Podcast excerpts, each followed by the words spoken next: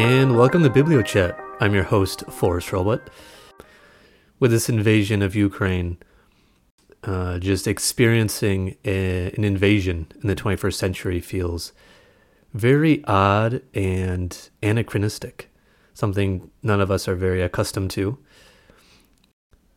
But interestingly, it was something in the past people dealt with on a daily basis. And kind of speaking about the structure of Western Europe before democracies. So we're going to talk about a few. There's a different. Uh, there's a few different ways we can discuss this, and different literary figures that are useful. One of them being Shakespeare, and think about how the former structure of an imperial world kind of affected people's lives and how society was different and what people kind of believed and and how people conducted themselves differently with imperialism being a common occurrence and imperial invasion being a constant threat. So on this episode we're going to focus on Shakespeare and what and how he explored imperialism through his play Coriolanus.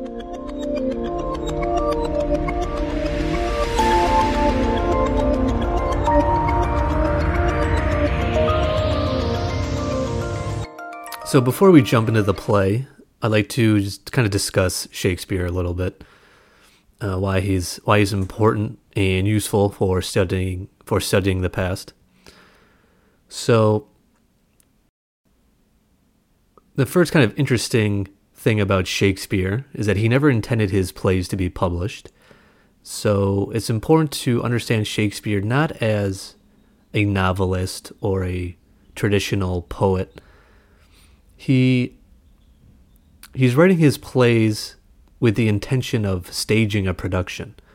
You know, he's not writing his plays thinking that people are going to read them one day and study them like a novel. So that's what kind of makes him interesting and kind of shows his brilliance. His his plays were he was a very famous playwright at the time he was active. And that's why there's so much, we have so much Shakespeare. We have such large collections of his works today because people loved him at the time that he was active and writing. All levels of society, you know, the from the from the poorest to the richest, uh, the most wealthy, they all enjoyed watching his plays and he has a he has such a gift in understanding human nature, human motivations. And that's why he's really he's he's able to bring the past to life. He also was very interested in ancient Rome. So in the 1500s, a lot of other authors and artists were interested in ancient Rome. This kind of this um, a civilization that had a had a miraculous rise and then eventually crumbled and disintegrated and was forgotten for a long time. The Renaissance was a rebirth of ancient Rome, ancient Roman society, ancient Roman artists, the architects, the philosophers. And what ancient Rome was most known for was their ability to conquer and expand their empire. So here's kind of what how we're taught. This is kind of relates to the whole topic of the episode of imperialism, is that ancient Rome was a relentless conquering nation. They had a superior army. They had uh, superior engineers.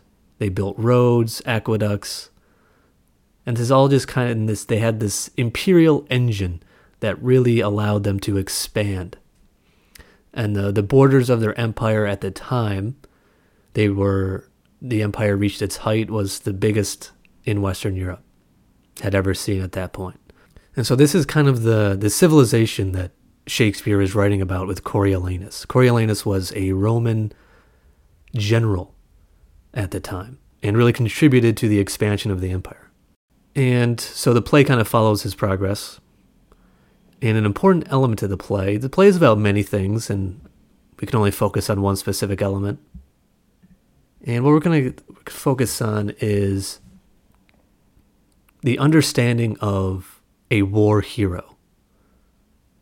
And this is what's very unique about the Roman Empire. And kind of how the, the structure, how, you know, living in a, were a soldier for the Roman Empire, you have a very specific social standing. Or if you're a say, successful conqueror, such as Coriolanus, you're pretty much a celebrity. Uh, the closest, you know, you're pretty much like a movie star. Everybody kind of adores you. You're famous. You have a lot of public support. And it's even a way that Julius Caesar was able to become consul. You know, he had Julius Caesar did not have a strong ancestral standing, and he was able to he was able to rise through the ranks of the rise through the political ranks because of his military success. So, and Coriolanus had a very similar story. So, in the play, Coriolanus departs on his military conquests and has a lot of success. And on his return home, there is one. I'm going to talk about one specific exchange before Coriolanus comes back from his successful conquests. And this kind of this this simple exchange really shows the understanding of a successful military conqueror. And so there's there's three characters in this exchange. Menenius, Virgilia, and Volumnia. And Menenius is his friend, a Roman nobleman. Virgilia is his wife. And Volumnia is Coriolanus's mother before he comes home, they he these three characters he, know that he's coming back, and they're very excited to see him. And Menenius is the first one to speak, and he says, "Is he not wounded? He wanted to come home wounded." Virgilia, "Oh no, no, no." Volumnia, "Oh, he is wounded. I thank the gods for it." Then Menenius, "So do I too, if it be not too much." brings he victory in his pocket, the wounds become him. So what's very interesting about this is that Menenius, whose first line, he wanted to come home wounded. Being so if you're if you're a general, showing your wounds and showing your sacrifice for for the empire is something that's celebrated. And then his wife obviously says no, no, no. She's very nervous, doesn't want that to happen.